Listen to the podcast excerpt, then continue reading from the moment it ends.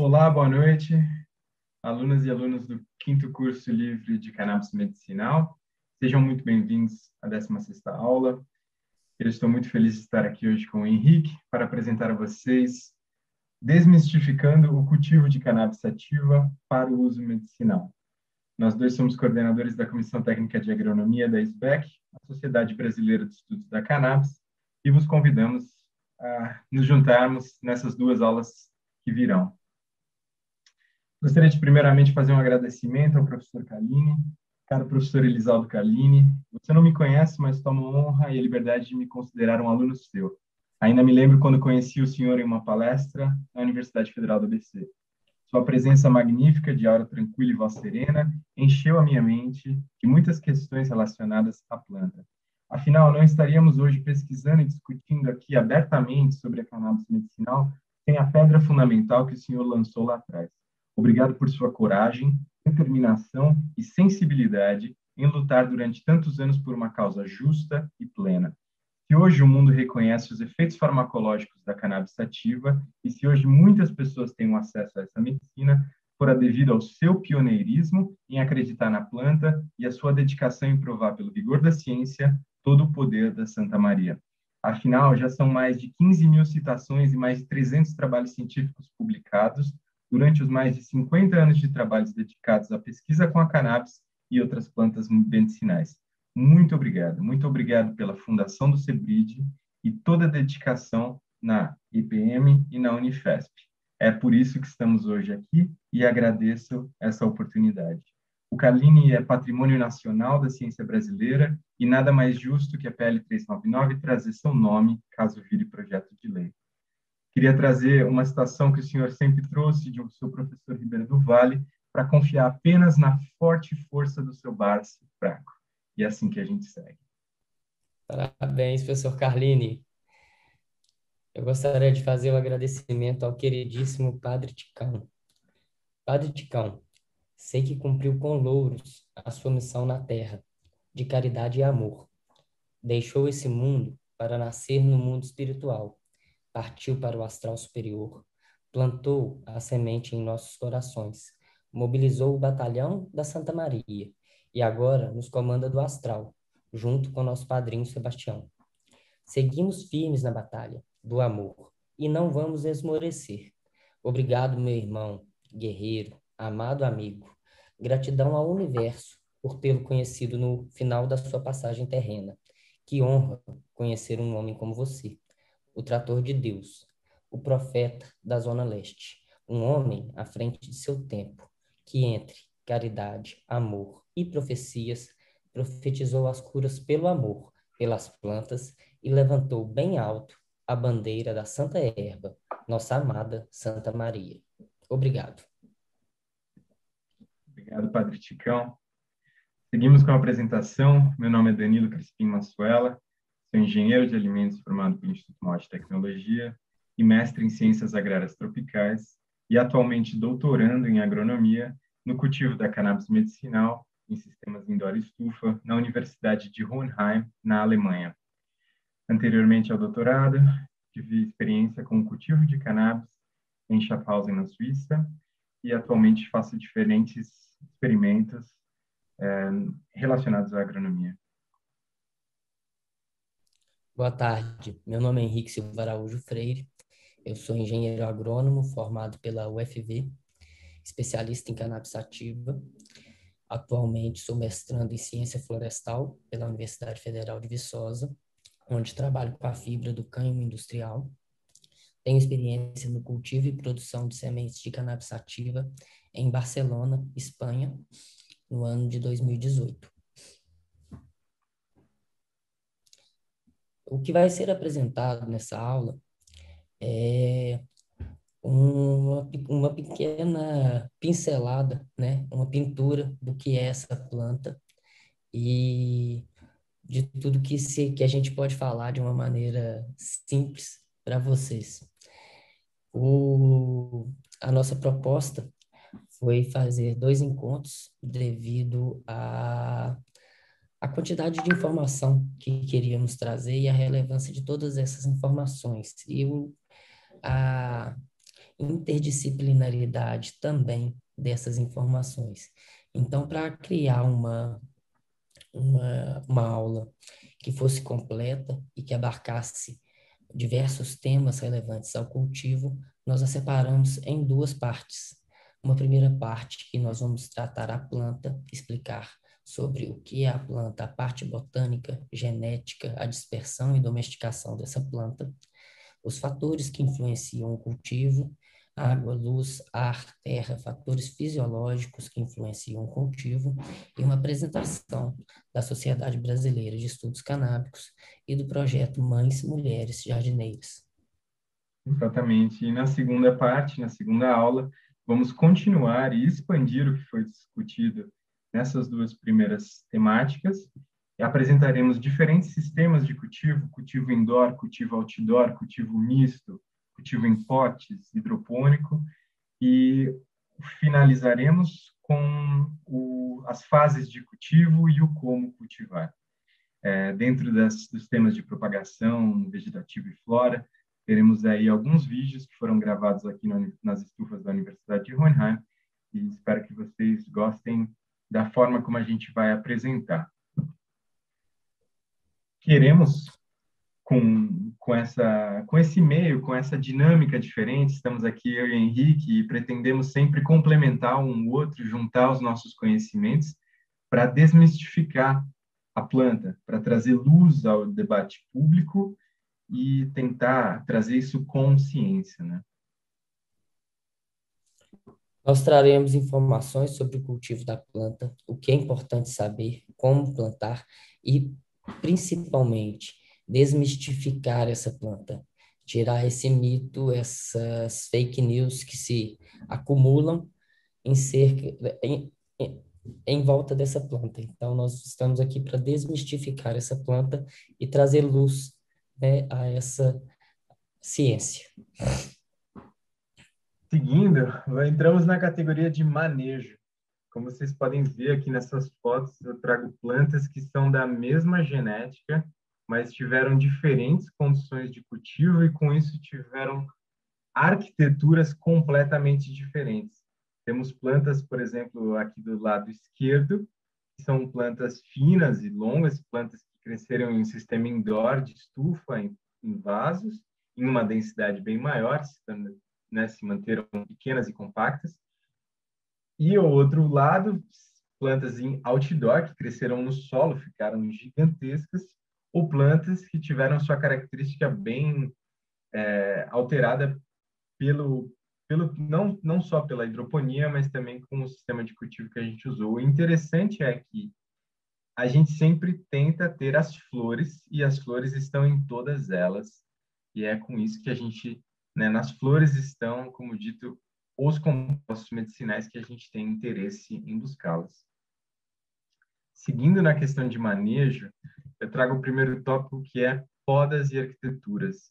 Então, o porquê, o que é a poda de uma planta? Por que podar? Por que fazer uma poda apical, uma poda lateral ou uma poda radial? A planta, aqui no lado esquerdo, a gente tem essa estrutura, essa arquitetura de árvore de Natal, que é uma arquitetura bem convencional para a planta de cannabis. Se não houver, seja uma grande densidade de plantas, em que ela seja forçada a crescer para cima e não desenvolver tanto seus, seus é, galhos Ramos. laterais. Uhum, seu? Ramos.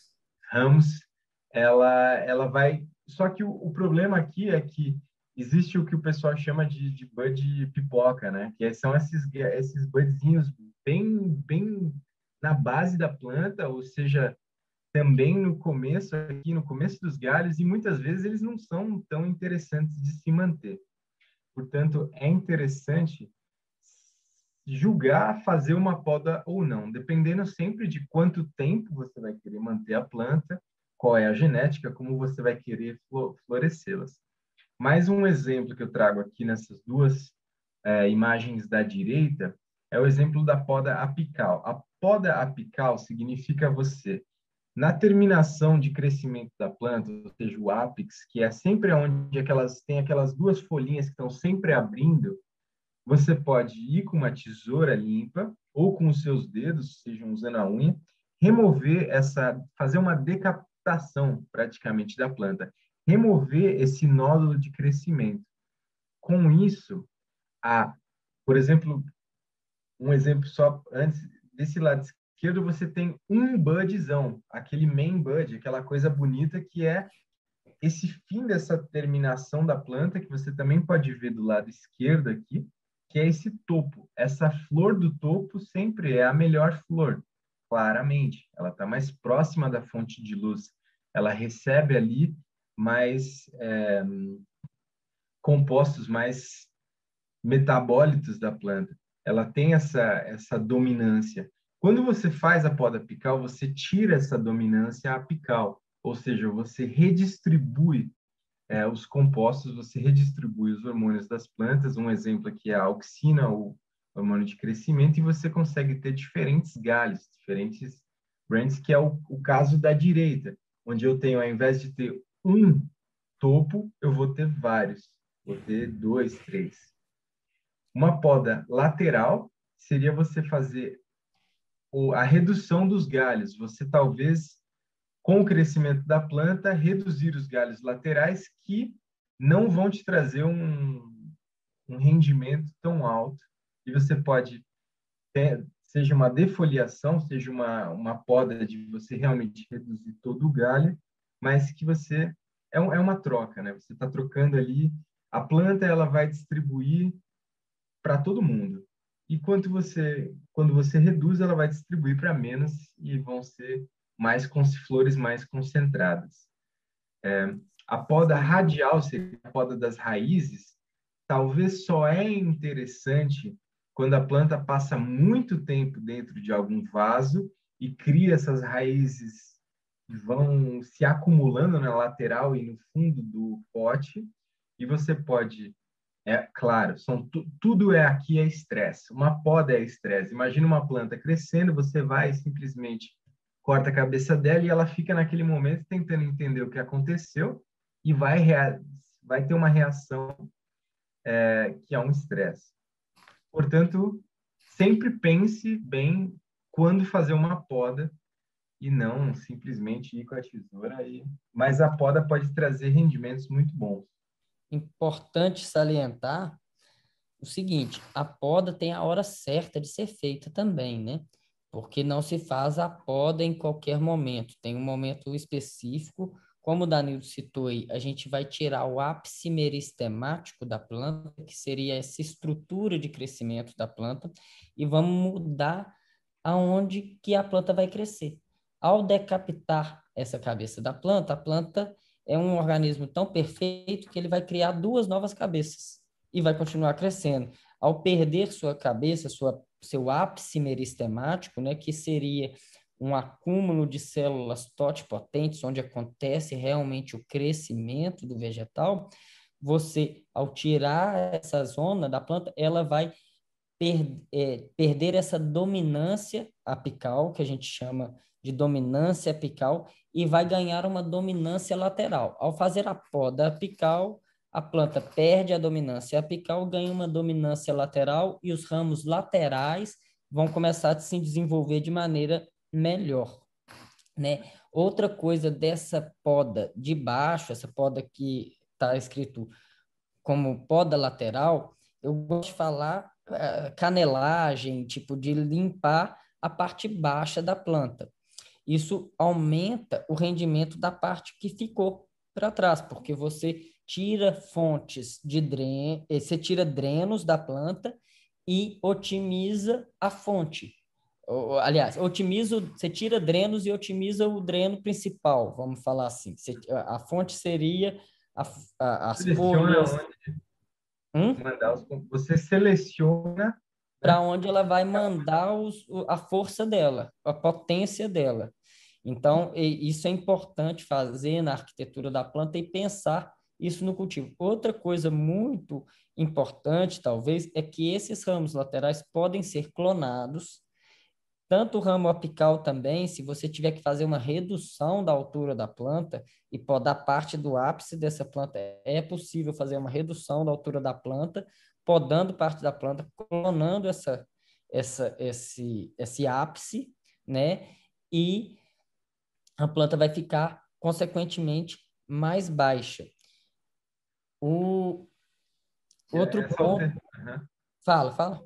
Não, porque eu ia trazer para o próximo slide nessa questão de deixar a planta mais baixa, porque é, é essa forma onde você pode realmente mudar a arquitetura da planta utilizando algumas técnicas, né? Como, como esse caso da amarração, que você também pode colocar a planta de forma mais baixa e fazer com que ela cresça essas laterais para cima e com isso ganhe mais espaço. Desculpa te interromper ali. Não, otimiza o espaço, está corretíssimo. Otimizar o espaço. Quando você tem uma limitação de espaço de crescimento, espaço de grow, você tem que fazer técnicas para otimizar esse espaço. E essas técnicas estão descritas aí, né? O SOG, o SCROG, se quiser falar mais profundamente delas. Uhum. Seria o SOG, seria esse Sea of Greens, que é você ter várias plantas junto, ou você e focar somente nesse main bud, né? Ou você ter uma planta que você consegue, por meio dessas podas e amarrações, criar uma estrutura, um, canopy, como é que se chama, Henrique? Um... Canopy, é um canopy mesmo, pode, eu acho que está bem colocado assim o, o, o plano, a copa da planta. Né? A copa, ou seja, é, a, copa, copa da, da, planta. planta. É, ou você pode usar um sistema de scrog, que é um sistema de screen of greens, ou você usar uma, uma estrutura física que seja uma rede, seja, como o caso aqui, alguns bastões, mas que você consiga separar esses galhos e com isso a planta tenha mais luz, mais um, até um microclima diferente entre cada ponto do bud ali, e você dê maior aeração, maior ventilação e um, utilize o espaço, como dito, otimize o espaço que você tem, é, ao invés de ter essa árvore de Natal. Por que, que eu vou ter um triângulo ali, que foi o exemplo usado aqui do lado esquerdo, é, se eu posso ter uma planta que cresce, e a gente tem umas fotos bonitas de plantas que vão vir aí. Uhum. Vamos aparecer nos vídeos também essas fotos, é só negócio, né? É, a tradução de Sea of Sog, Sea of Green, é mar de verde. Então, você vai ter recipientes menores e mais plantas. Você vai criar plantas menores, mas muitas plantas na mesma área. Você vai otimizar a utilização da sua área, pondo mais plantas naquela área. E o Screen of Green, que seria se manter um, um, um, um um screen, traduz aí para mim o inglês, o screen, o que, que significa? Seria uma, uma tela, uma tela de... É, uma tela, de, como se fosse um layer, como se fosse um plano de plantas, um plano de verde, um plano de camarões ali, que seria essa técnica do scrog, né? Que é você usar essa, essas amarrações, essas redes para manter as plantas abertas ali, otimizando também a absorção da luz, a área ocupada pela planta. E esse, esse LST se diz Low Stress Training, um treinamento de baixo estresse, ou seja, deixa a planta crescer, faça uma amarração com que ela deite, ela vai responder automaticamente redirecionando seus galhos para cima. Isso é uma, um baixo estresse, porque a planta vai adaptando conforme você vai fazendo essas amarrações. Uma técnica de alto estresse, por exemplo, é uma poda, onde você né, corta uma parte da planta é, e ela tem que se adequar ali tem, a um estresse muito maior. Mas essas, essas técnicas são complementares, como é o caso daqui da citado aqui nessa grande imagem embaixo, houveram várias podas para que a planta atinja essa arquitetura, né? E isso muda bastante. Existem diversas técnicas, vocês vão encontrar aí na internet, em fóruns, em vídeos, muita coisa a respeito. Bom, Outra coisa uhum, que, que, não, que cai na categoria de manejo é essa categoria, essas é, como aplicar práticas agroecológicas, ou seja, trazer para dentro do seu cultivo coisas importantíssimas, não é? Nessas, em todos esses fatores que a gente citou, como os nutrientes, a preparação do solo. Sim as práticas agroecológicas elas são muito importantes porque além de facilitar o cultivo, elas permitem um cultivo saudável, saudável tanto no sentido fitossanitário, de ter menos infecção por, ou infestação por pragas, infecção por doenças. Um ela vai propiciar um cultivo mais saudável, são muito importantes para o contexto brasileiro, são muito fáceis de se, serem feitas em casa, em escala reduzida, em escala doméstica, e que podem produzir né, e e, e aportar todos os nutrientes necessários para essa produção né, caseira da cannabis medicinal.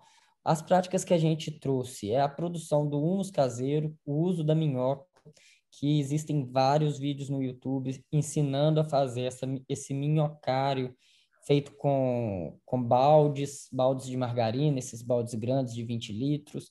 É, você pode acessar essas minhocas comprando mesmo essas minhocas. Tem a técnica toda de como construir esse composto através do uso da minhoca, que é o mais interessante, né? que a minhoca também ela é um consumidor voraz dessa matéria orgânica e ela transforma essa matéria orgânica produzida dentro das nossas domest...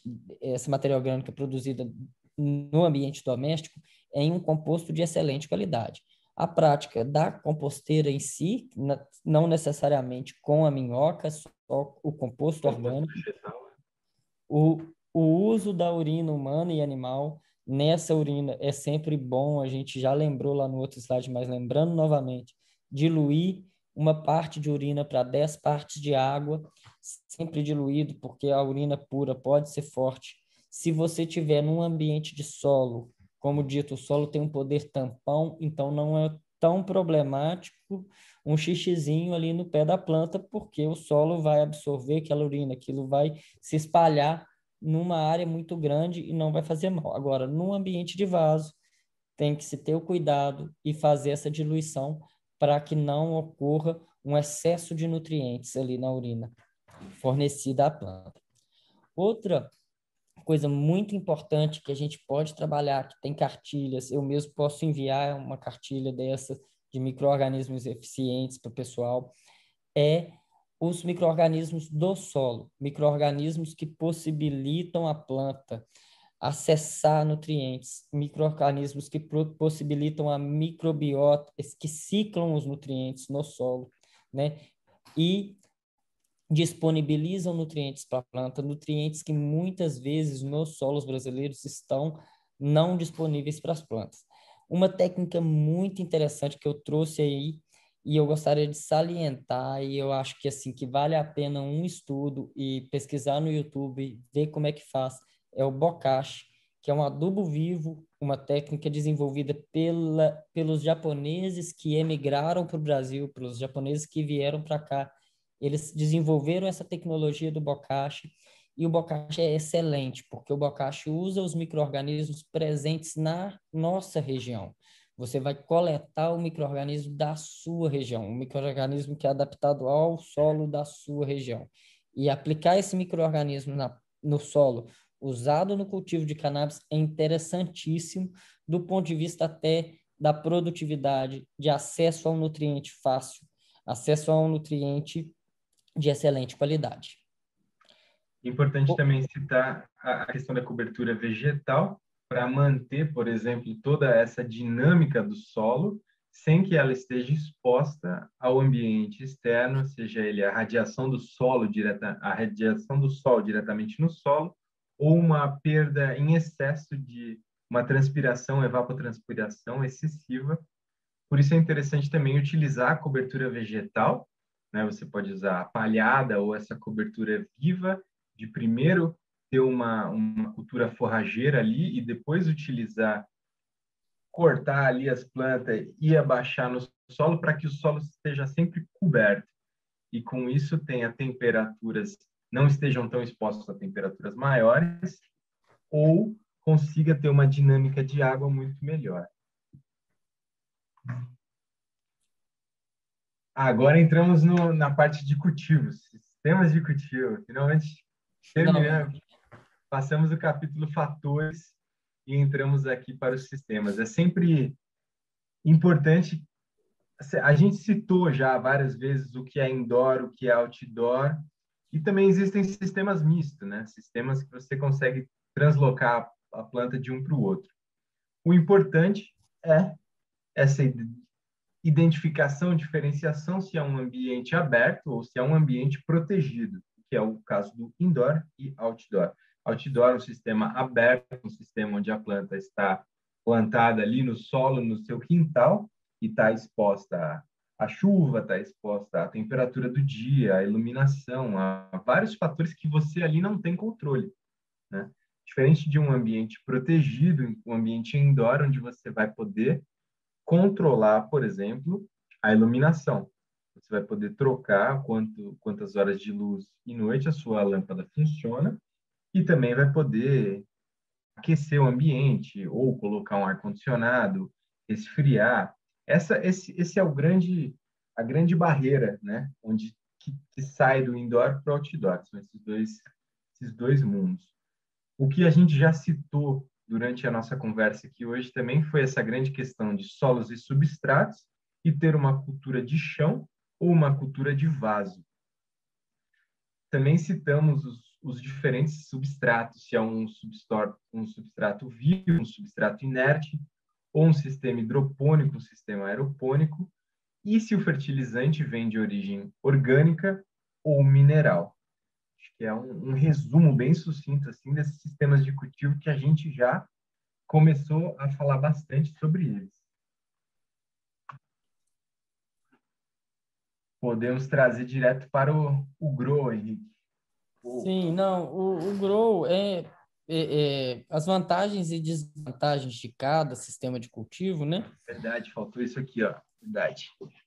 Vantagens e desvantagens de cada sistema de cultivo é o seguinte: no cultivo indoor, você tem muito mais controle de tudo que está inerente ao cultivo. E no cultivo outdoor é a própria natureza que vai controlar. Só que a natureza e a planta, elas estão aí há milhares e milhares de anos, já sabem como se autocontrolar. A planta já sabe onde, como que o sol funciona, como que a estação do ano funciona.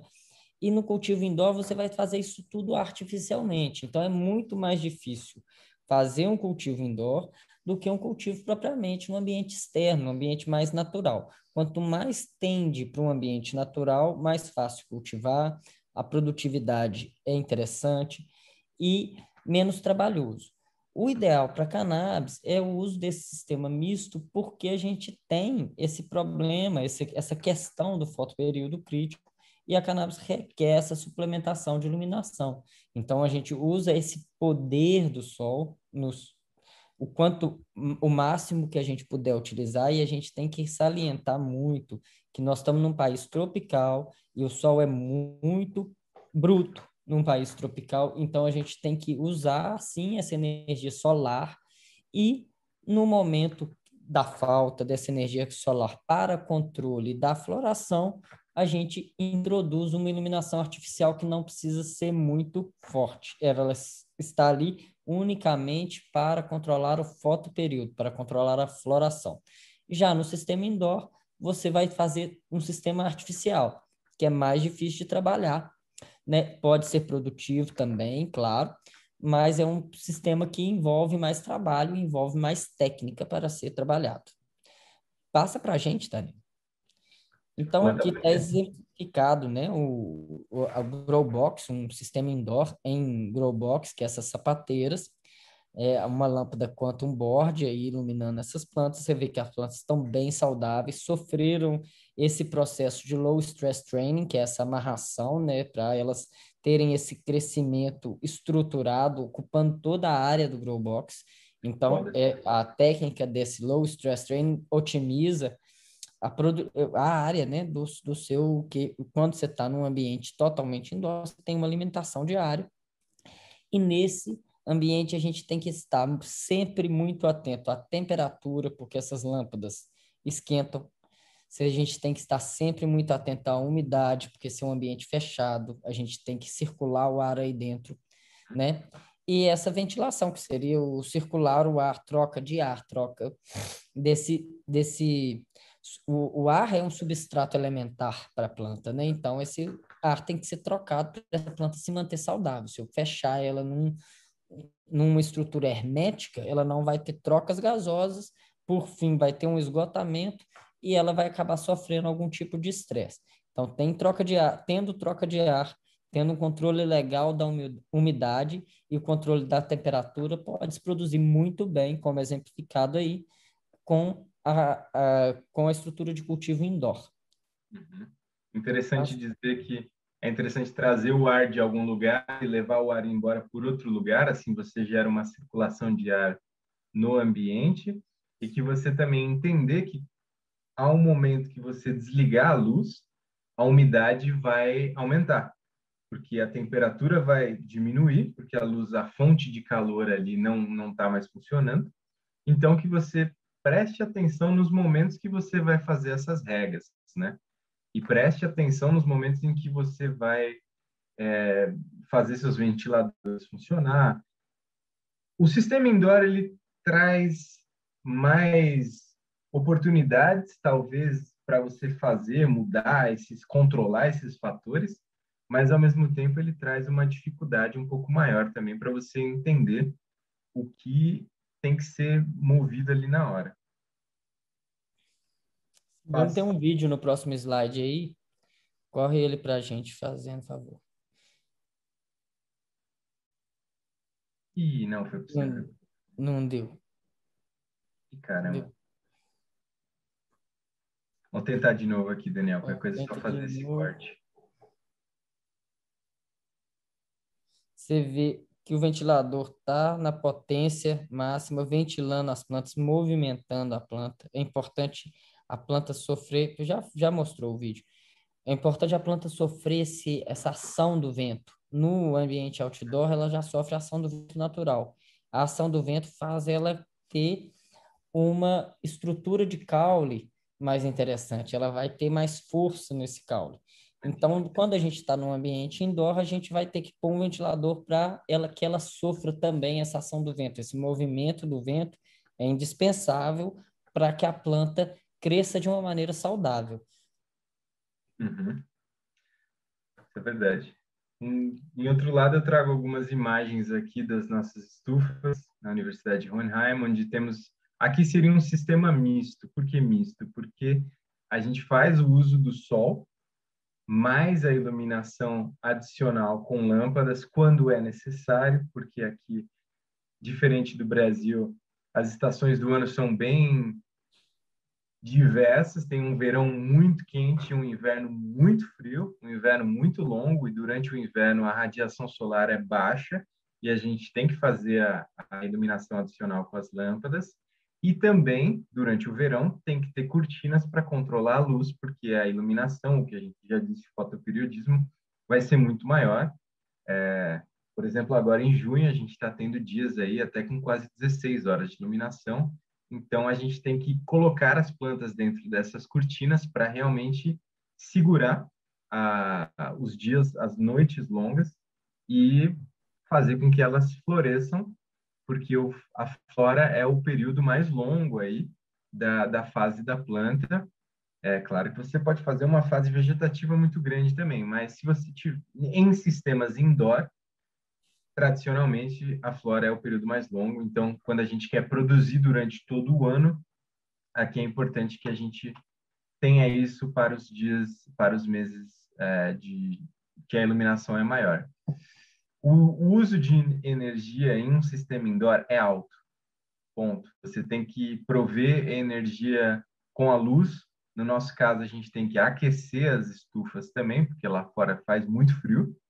Mas para as plantas continuar crescendo, você faz esse tem um consumo de energia muito alto. Porém, ele é mais eficiente porque é um sistema protegido, mas ao mesmo tempo se utiliza aí do sol e pode utilizar também das correntes de vento, abrindo e fechando as laterais e as partes de cima, é, fazem com que a gente tenha a possibilidade de produzir aqui durante o ano todo. Só salientar, né, que a dificuldade que eles têm lá na Alemanha é exatamente o oposto da dificuldade que a gente tem no Brasil. Porque lá ele tem dias muito longos, ele está numa zona temperada do globo, então ele vai ter na fase de verão, né, Danilo? Se não me falha a memória, dias muito longos, com muitas horas de luz e um, um período de escuro muito curto. E o contrário no inverno. E o contrário no inverno. No inverno ele vai ter dias muito encurtados e, e é, aliás, muita noite e pouco, pouca luz, né? Muito escuro e pouca luz. E lá eles usam essas cortinas para per permitir a produção durante todo o ano. Aqui no Brasil, a gente vai ter que usar essa iluminação complementar para a gente produzir todo ano também, para a gente conseguir é, produzir todo ano. Mas a vantagem é que a gente não tem problema nenhum para florescer em nenhuma parte do Brasil, porque nós sempre estamos abaixo do fotoperíodo crítico da cannabis. Nós nunca vamos exceder esse fotoperíodo crítico de 14 horas. O dia mais longo do ano, no Chuí, que é o lugar que te, do Brasil que tem o dia mais longo do ano, ele é um dia de 14 horas e 5 minutos. Então, nós nunca estamos, salvo no Rio Grande do Sul, que você chega nesses dias longos, no restante do território nacional, nós vamos ter sempre dias favoráveis ao florescimento da planta. A gente controla a luz para permitir um maior, o, para permitir o crescimento vegetativo é, ao, é, no lugar da floração, porque do contrário a gente estaria sempre florescendo. A planta no Brasil, com o ambiente natural, ela está sempre em possibilidade de florescimento. Uhum. Vou fazer um comentário aqui que são sistemas de pote, vocês podem ver os vasos, né, com substratos, e a gente tem um sistema de irrigação por gotejamento que vai, apesar de estar aqui nesse sistema, então a gente pode ter vasos um pouco menores, mas sempre prover a fertirrigação aí para que as plantas continuem sempre crescendo e ter uma, uma densidade de plantas muito maior por espaço, por unidade de espaço. Seguindo, temos também os exemplos da hidroponia. Num sistema de hidroponia, você tem o controle total dos nutrientes que você está adicionando e a quantidade de água que você fornece ao seu sistema. É um sistema de maior produtividade, porém um sistema também de maior dificuldade, porque qualquer erro em um sistema de hidroponia pode levar à morte da planta. É muito é muito fácil você ali em um erro adicionar muito fertilizante, tinha que colocar 5 ml pus 50 e de repente você está num um, um overfert e a planta vai ter uma queima de raízes e vai, enfim, ter um choque, né? E tem vários sistemas de hidroponia disponíveis. O sistema comum é o sistema de baldão, né? Esse balde grande onde as, as as raízes caem na água, você tem bomba de, de ar que está sempre aerando esse, essa água, que é o que a gente voltou lá no começo nos fatores, assim, a importância da razão do ar com o oxigênio dissolvido na água para estar disponível para as raízes. Ou a gente tem sistemas de mesas que podem, por exemplo, ser é, flodadas, né, alagadas e você ter essa, essa constância de, de água no substrato, nesse caso, inerte, ou não, ou simplesmente o sistema que as raízes estão caindo, seja na mesa, seja diretamente na água. Ou a gente tem um outro exemplo aqui do lado direito, que é um jardim rotatório, um, um sistema novo que a gente está testando, mas que as plantas têm também acesso e uma utilização muito melhor do espaço. Mas isso é um, um básico da hidroponia, porque a hidroponia também abre aí muitos capítulos, né? Para se falar sobre hidroponia da cannabis. Mas é, é interessante dizer que acaba sendo uma coisa até um pouco sintética, na minha, na minha percepção, assim, quando você compara um sistema de solo e um sistema de hidroponia. Normalmente, quando você vê aquelas folhas, aquelas, aqueles bud muito denso, carregado, cheio de, de THC, é uma coisa até nem tanto natural para a planta, porque ela está em um sistema de altíssima produtividade, ela está em um sistema onde todos os nutrientes estão sempre muito disponíveis para ela e ela é levada ao máximo ali, né? Ela até tem muitas situações de estresse, não é uma situação tão normal. Por isso que hidroponia é legal, mas cultivo em solos substratos também é legal. Você tem que entender o que para você é o, o, melhor sistema de cultivo, baseado no que você tem disponível em infraestrutura, recursos e o que você quer cultivar e produzir. Seguindo, vamos para o sistema outdoor, famoso, famoso roça. E aqui temos fotos maravilhosas de sistemas de cultivo outdoor na Caatinga, no sertão nordestino, na região conhecida como o polígono da maconha. É, existem várias pesquisas que, existe, que existem, é, um, é uma área de cultivo muito tradicional, inclusive a documentação de haver o cultivo desde o século XVII, que tem um, uma referência de um, de um navegador inglês, John alguma coisa, que percebeu que já existiam as plantas nessa região lá atrás e a coroa portuguesa, inclusive, tentou produzir o cânhamo diversas vezes nessa região por causa de, como o Henrique mostrou naquele mapa do, do estudo do seu colega, é uma região muito apta a produção. Existe aí um, um sol cabra da peste no sertão que as plantas, tendo água, vão se desenvolver muito bem e já são genéticas que estão na região há mais de 200, 300 anos, né? São genéticas que já estão muito bem adaptadas ao clima, a questão do fotoperiodismo.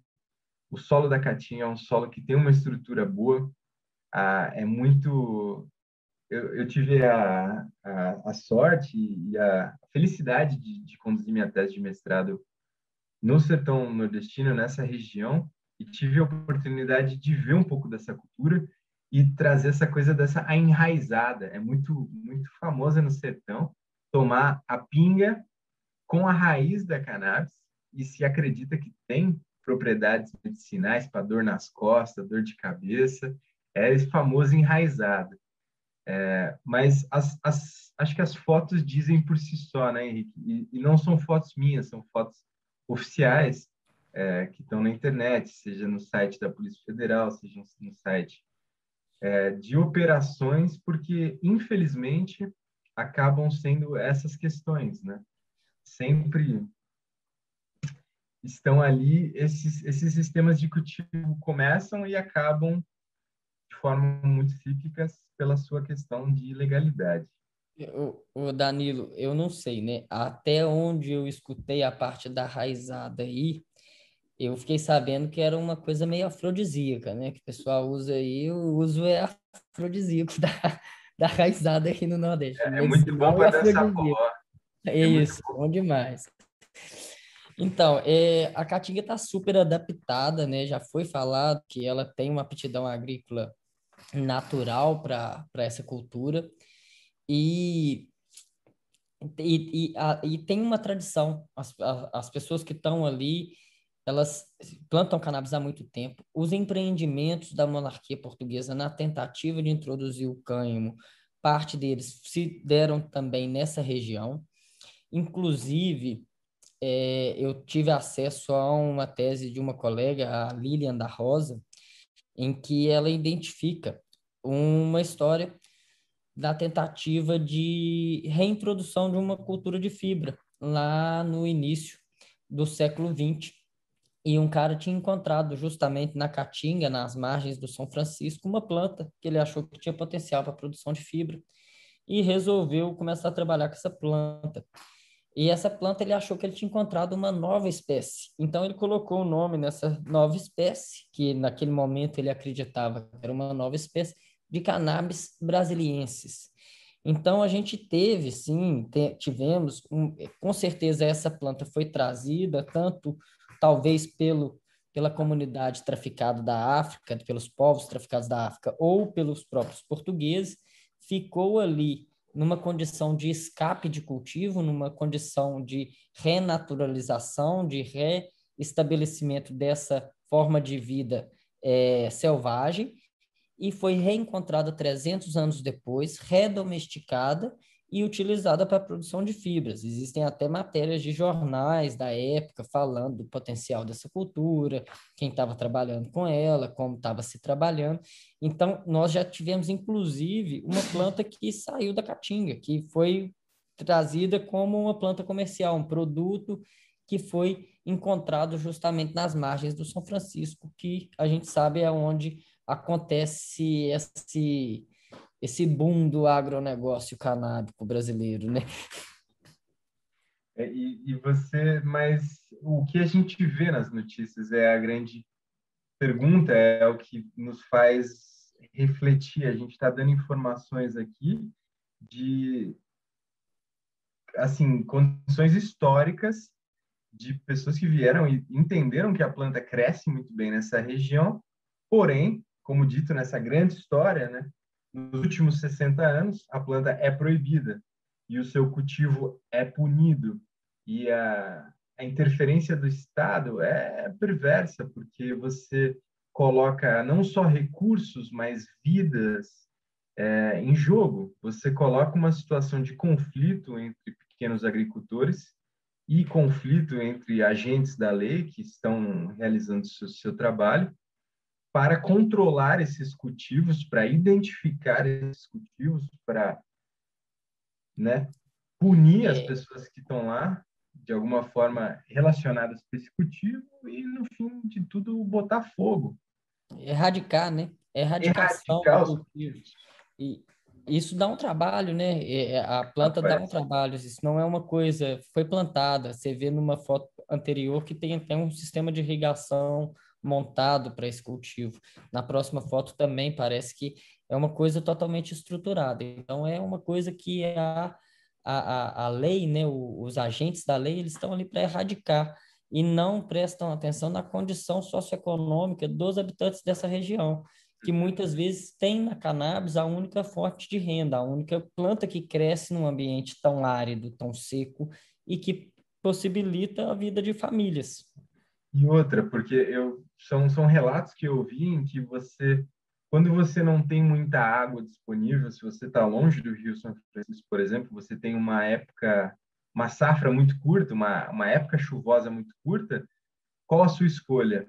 Né? É ter uma roça de cebola que onde o preço já não se paga, você não não não vinga você plantar a cebola para no final das contas vender a saca de 60 quilos por nada e ter um baita trabalho, quando o pequeno agricultor pode acabar escolhendo em ter menos plantas de cannabis, cuidar delas, utilizar esse recurso de pouca terra e pouca água para ter um, um, uma, uma cultura, né, um cash crop ali, que vai para sua família representar a grande sustento, o grande sustento da família.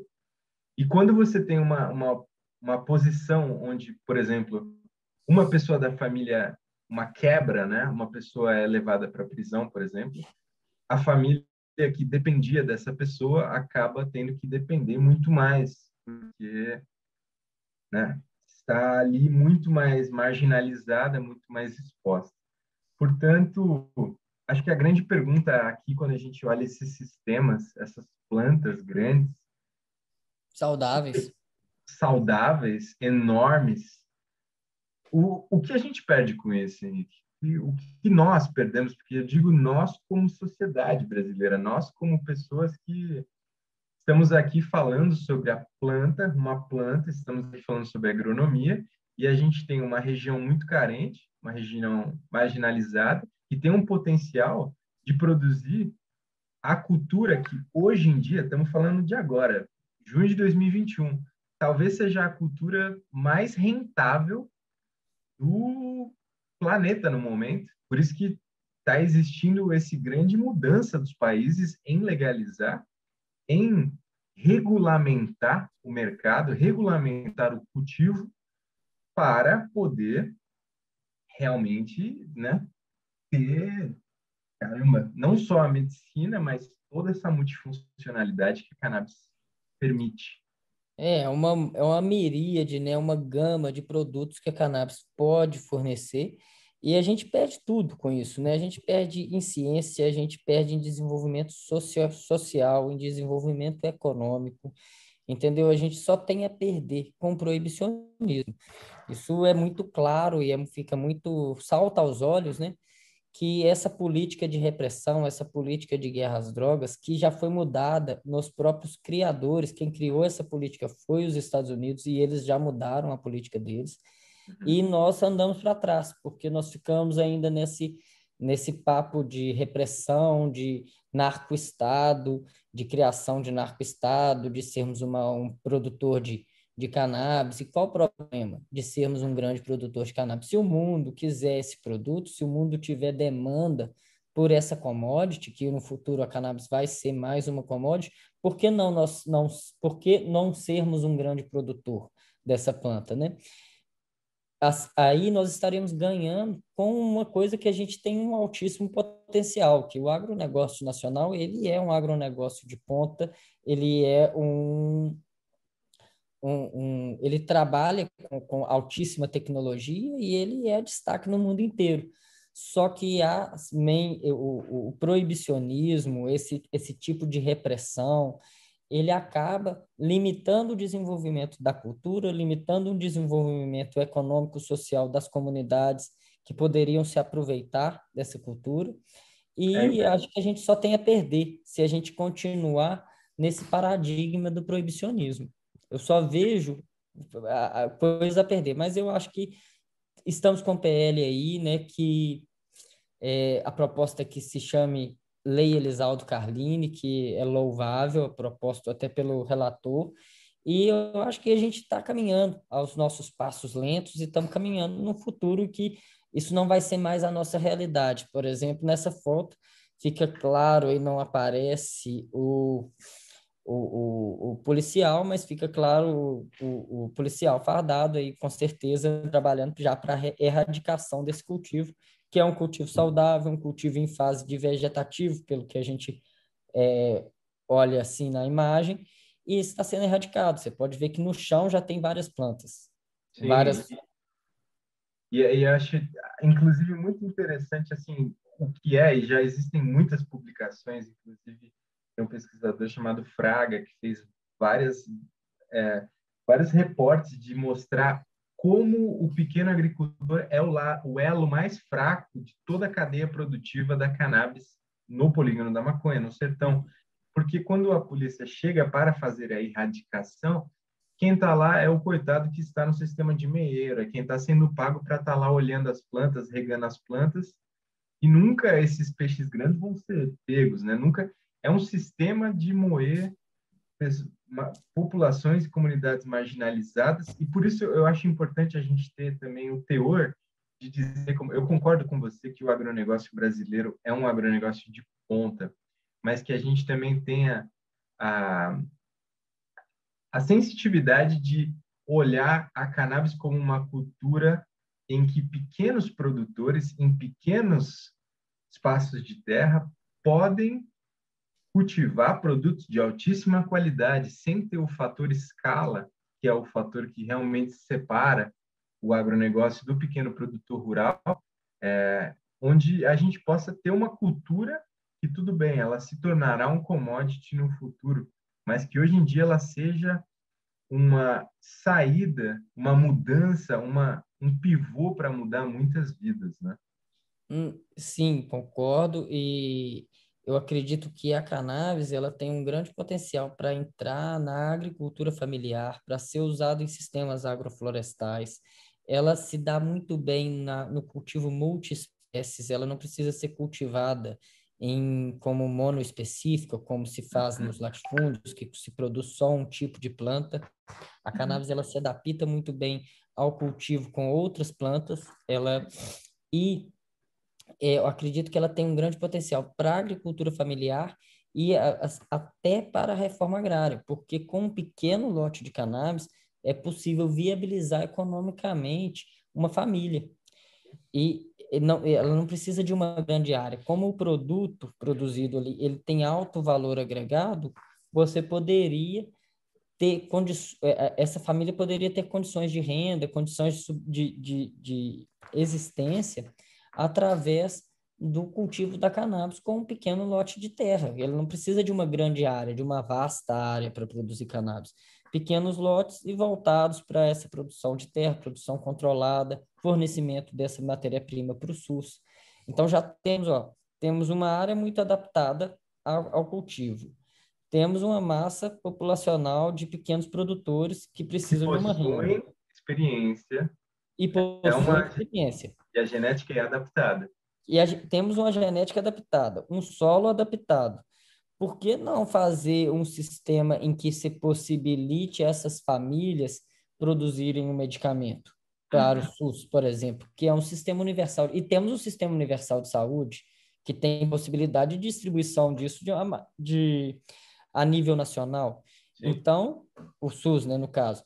Então, por que não juntar todas essas, todos, todas essas coisas boas que nós temos e criar um sistema justo, economicamente viável e possibilitar o desenvolvimento dessas regiões também, dessas regiões tão carentes, que a gente sabe que, que são carentes, essas populações marginalizadas, que acabam ficando marginalizadas. Quem está trabalhando aí no polígono da maconha, hoje é um, um, uma região marginalizada. Pelo e menos. Amanhã, vai ser... amanhã é. a né? Caatinga maior que a Califórnia, Henrique.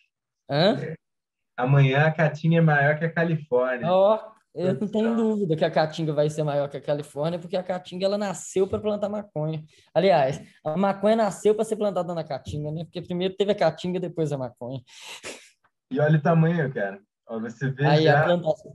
Hoje, é plantações enormes que a polícia investe recursos e é uma coisa que assim poderiam também ser utilizados, né, uma, uma união entre as forças em fazer isso um sistema legal, regulamentado.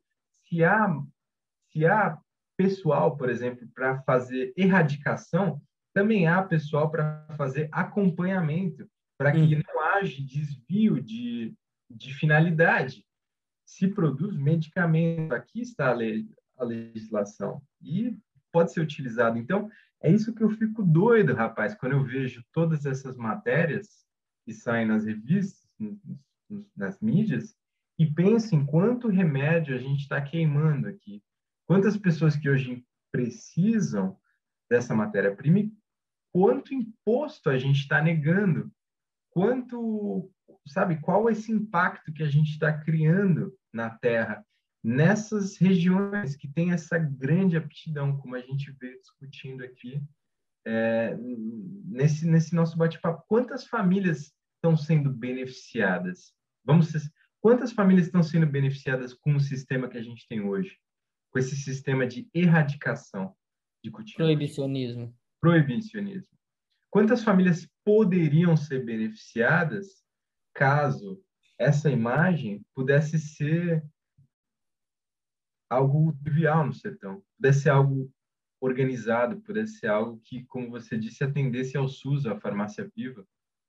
Sim, e, e nota-se a, a, tal qual é a tamanha adaptação da planta ao sertão, a uma zona muito árida, você olha no entorno, você tem uma vegetação seca, um, um, uma zona árida e a planta da cannabis ela permanece verdinha aí no mapa. Então, eu acredito que deva ter algum mecanismo de irrigação, mas você vê claramente que a planta da cannabis ela está saudável nesse ambiente. Ela não, tá, não está passando por problemas nesse ambiente. Você vê que o ambiente é árido, mas ela está saudável, ela está verde, ela está fazendo fotossíntese e crescendo nesse ambiente tranquilamente. E falando sobre fazer fotossíntese e seguir criando, a gente chega na nossa parte final do nosso curso, que são as fases de cultivos, e explicar um pouco mais de forma prática é, essas fases fenológicas que vão né, englobar ali tanto a germinação de sementes, quanto o enraizamento de clones, quanto o crescimento vegetativo, as fases generativas, ou seja, pré-floração e o florescimento das flores femininas, como a gente disse, que são o que a gente busca nesses sistemas de cultivo, né?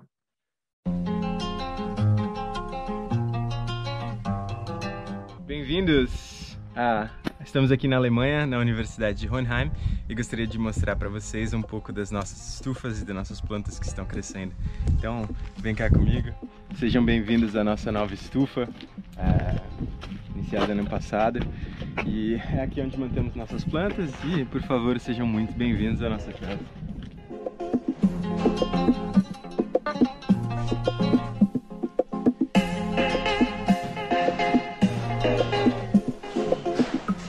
Olá, bem-vindos à nossa sala de mães. Aqui é onde mantemos plantas mães. É, essas aqui estão plantadas diretamente na terra, então elas podem desenvolver seu sistema de raízes uh, livremente. Temos também algumas plantas que estão em potes deste lado, algumas plantas bem grandes também, algumas plantas mais antigas, umas plantas mais novas. Mas o que eu queria mostrar para vocês é que nesse caso temos plantas que controlando a quantidade de luz que elas recebem, mantendo as plantas sempre no período vegetativo, elas continuam crescendo. Essas são algumas plantas que já têm mais de oito meses, dez meses. São plantas antigas que a gente mantém em período vegetativo e com isso tenta fazer com que ela cresça o maior número de galhos, por exemplo aqui, e cada galho vai nos generar uma planta, uma nova planta, um novo clone. Podemos ver que sempre a ideia em se manter as plantas mãe é que a gente faça podas periódicas e com isso a planta vá sempre crescendo e sempre dando esses pontos apicais, né, que vão se tornar para nós cada um uma planta nova. Aqui temos uma planta, por exemplo, que é o chamado autoflower, ou uma planta automática. É uma planta que, independente da quantidade de luz que, se, é, que ela receba, ela vai ter sempre essas terminações, esses pre-flowerings ou essas flores novas que estão saindo. Né? Você pode ver que a planta já tem esses, esses budzinhos, significa que ela já está produzindo e ela sempre produzirá porque é uma planta automática independente do, do ciclo de luz. Diferente das outras plantas aqui, que são plantas normais e necessitam da diferenciação ou do fotoperiodismo, que vai mudar de o que a gente usa aqui, 18 horas de iluminação e 6 horas de escuridão, para 12 horas de escuridão, 12 horas de iluminação, onde a planta vai se desenvolver as flores. É, aqui um exemplo podem perguntar o que são essas, o que são esses pontos brancos na, na folha. Nós usamos como tática de é, controle de pestes e pragas. Por exemplo, podemos ver aqui que temos um pouco de spider mites e utilizamos esses que são são pedaços de cereais que contêm ovos de espécies que são predadoras dessas espécies, dessas pragas que atingem nossas plantas. Portanto, aqui estão os ovos dessas, desses insetos que com o tempo vão eclodir e vão viver na planta, nesse habitat, combatendo as pragas por, por meio de controle biológico. Comentários de, como manter as plantas mães, né? E foi uma visão geral de ver ali como um, sistema in, indoor, em estufa, acontece. A gente está sempre mantendo essas plantas, fazendo os cortes nela, produzindo as novas mudas, os novos clones, esses clones são utilizados depois para a flora. Germinação de sementes, Henrique. Germinação de sementes, importantíssima essa fase. Nessa fase inicial da semente, ela só precisa de água. Por isso que o pessoal põe as sementes num copo d'água, põe as sementes num guardanapo embebido em água, porque nessa fase inicial ela só vai hidratar. Ao, ao hidratar, ela vai aumentar de tamanho, romper a casca e emitir a sua radícula, que está aí, que é a radícula primordial, né? Que está aí representado pela figura A. Emitida essa radícula, essa radícula tem um, uma, um, uma orientação para a Terra, para entrar para dentro da Terra. Então, ela é orientada, tem um mecanismo de orientação. Talvez o Danilo possa explicar esse mecanismo de orientação para a gente. E, é, e dentro desse mecanismo de orientação, ela vai descer em direção ao centro da Terra, vamos falar assim. Ao contrário, a parte superior da semente, isso está dentro da semente, né, ela vai emitir esses, essas folhas cotiledonárias. Você vê que na imagem lateral aí a gente coloca elas coloridinhas para vocês verem, que seriam as folhas, não são folhas verdadeiras, são folhas que já estão prontas dentro da semente, são os cotilédones da planta. Como a planta da cannabis ela é dicotiledônea, ela apresenta dois cotilédones, abre-se as folhas cotiledonárias e em sequência em C aí a gente tem as primeiras folhas verdadeiras da cannabis abrindo logo depois das folhas cotiledonárias, né? A capa da semente vai ficar na folha em um dos lados do cotilédone, vai cair na sequência e aí inicia o crescimento da planta.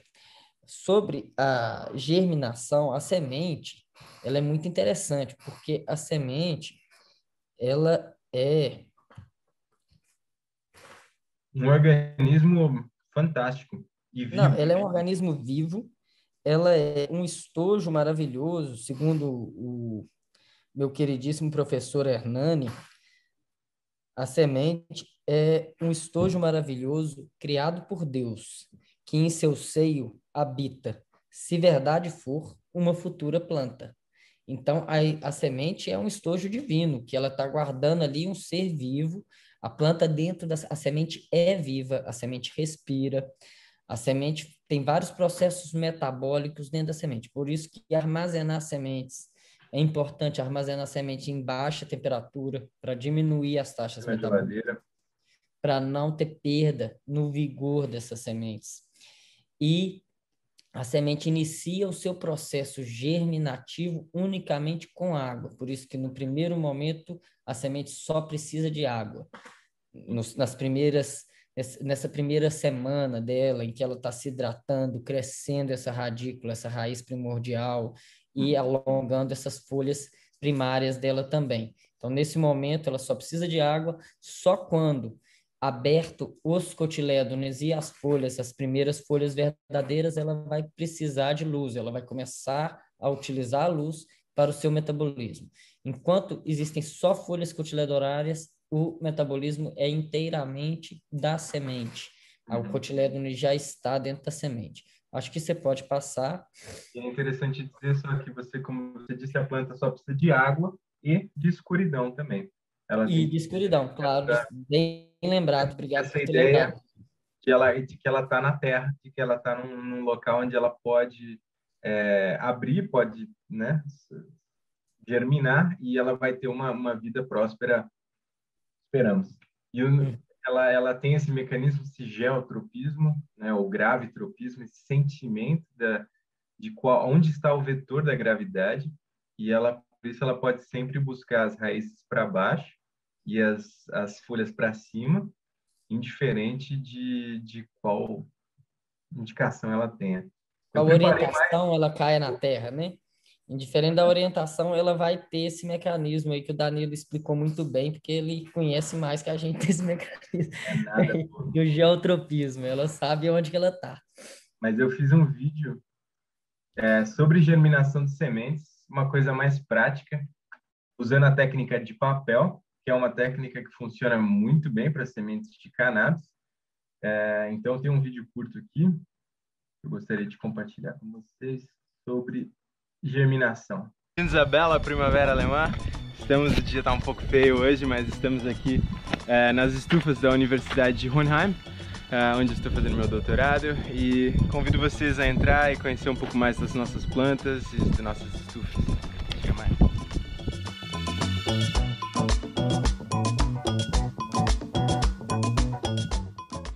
Para a germinação de sementes, eu gosto de utilizar a técnica do papel. Temos aqui papel de cozinha e algumas sementes de maconha medicinal. O importante das sementes que a gente tenha, preste atenção, é que as sementes sejam escuras e, e duras, né? Essa seria uma semente de qualidade e as sementes um pouco mais claras ou mais, mais dizendo assim, mais fracas na sua é, dureza da casca, seriam sementes que talvez teriam uma baixa capacidade de germinação. O importante é que a gente coloque as sementes diretamente no papel, com um espaçamento entre elas, né? Então, vou usar aqui seis sementes. E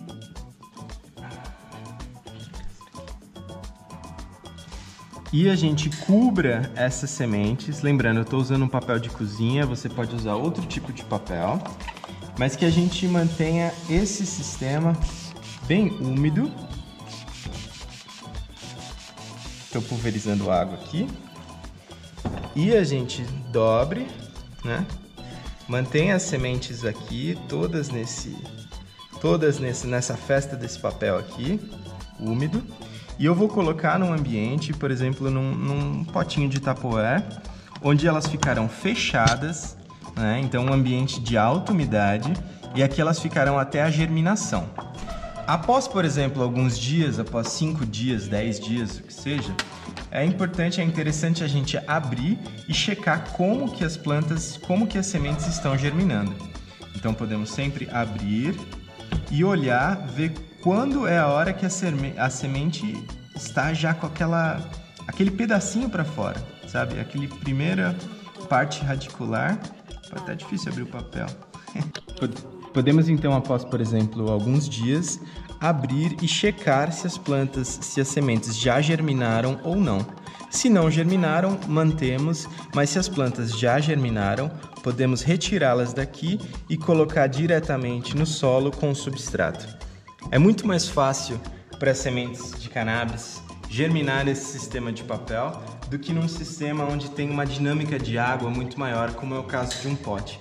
Por isso eu indico para o processo de germinação utilizar essa técnica do papel e Tupperware e utilizar transplantar após as, as plantas já estejam germinadas.